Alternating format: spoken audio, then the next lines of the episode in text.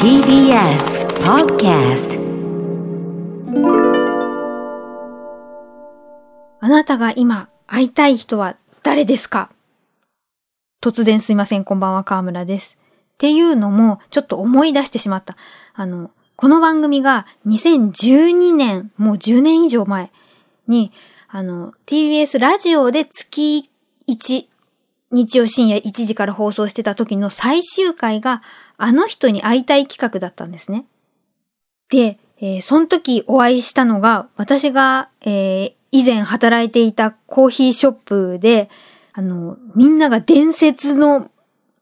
スタッフさんって言っていた、ジャパンバリスタチャンピオンシップチャンピオンになったことがあるっていう、その技だけでなく、お人柄も素敵。あの、こういう時こういうことがあったみたいなのを、バイト先の先輩からいっぱい聞いていて、のに私が入った時はもういらっしゃらなかった。その伝説のバリスタに一回お会いしたいっていうことで、三重県まで行って、直にお会いして、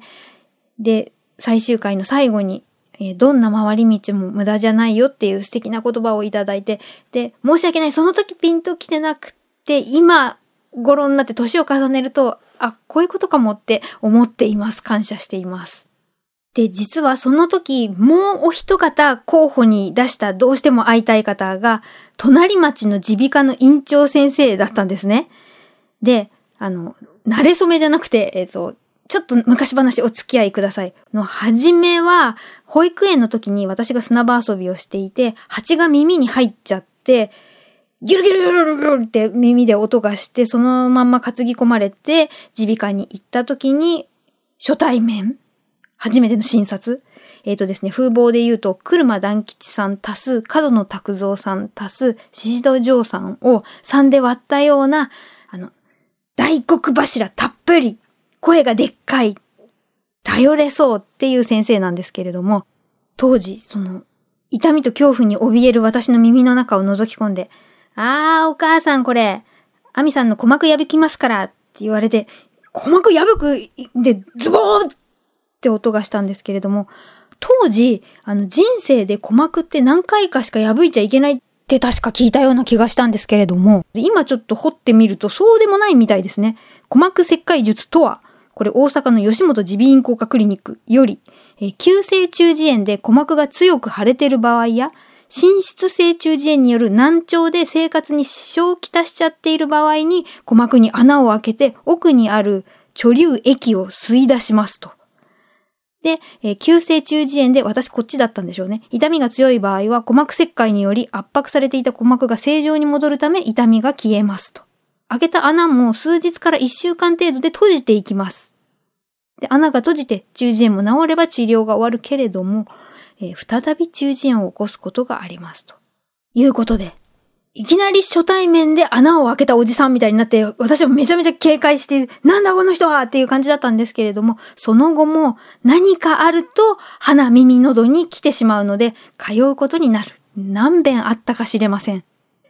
小学校でも扁桃腺が腫れれば先生のとこに行って、あー真っ赤だね。通って治療。プールのたんびに、あの、鼻と耳の管が詰まっちゃって、普通ポンポンポンポンっておでこ叩くと水ボワーって出るじゃないですか。私出ないんですよね。出にくい。で、そのつ、また通って管で通してもらう。そんな学生時代で中学に上がる頃に隣町にうちが引っ越して、かかりつけの耳鼻科が近所に、また違うとこに行くようになっても、あの、きなんか耳とかが気になる痛みだなとか、しっかり見てもらいたいときは、折につけその院長のところにわざわざ行ったりしてたんですね。忘れられないのは、20代の時に、あの、就職活動でですね、あの、落ちまくって、もう挫折しまくって、全部、体全部の免疫がなくなってしまっていった時に、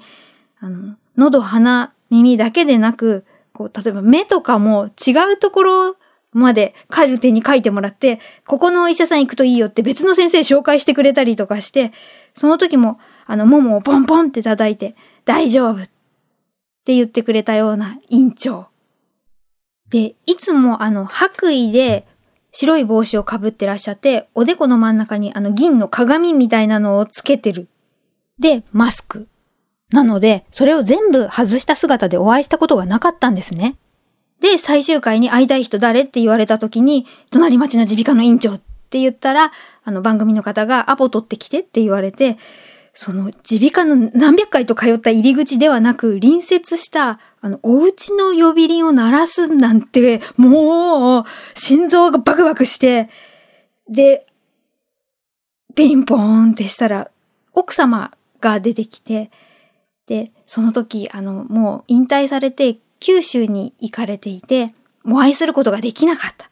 ずっと治療してくれたお礼を言いたかったんですけど、叶わなくて。で、今、その、院長の息子さん、ジュニアが引き継いでそこをやられていて、で、息子さんは小柄で、カムルさんって感じで優しいんですね。で、一人一人にかける時間が長いんで、むちゃくちゃ受付番号をもらってから待たないといけない。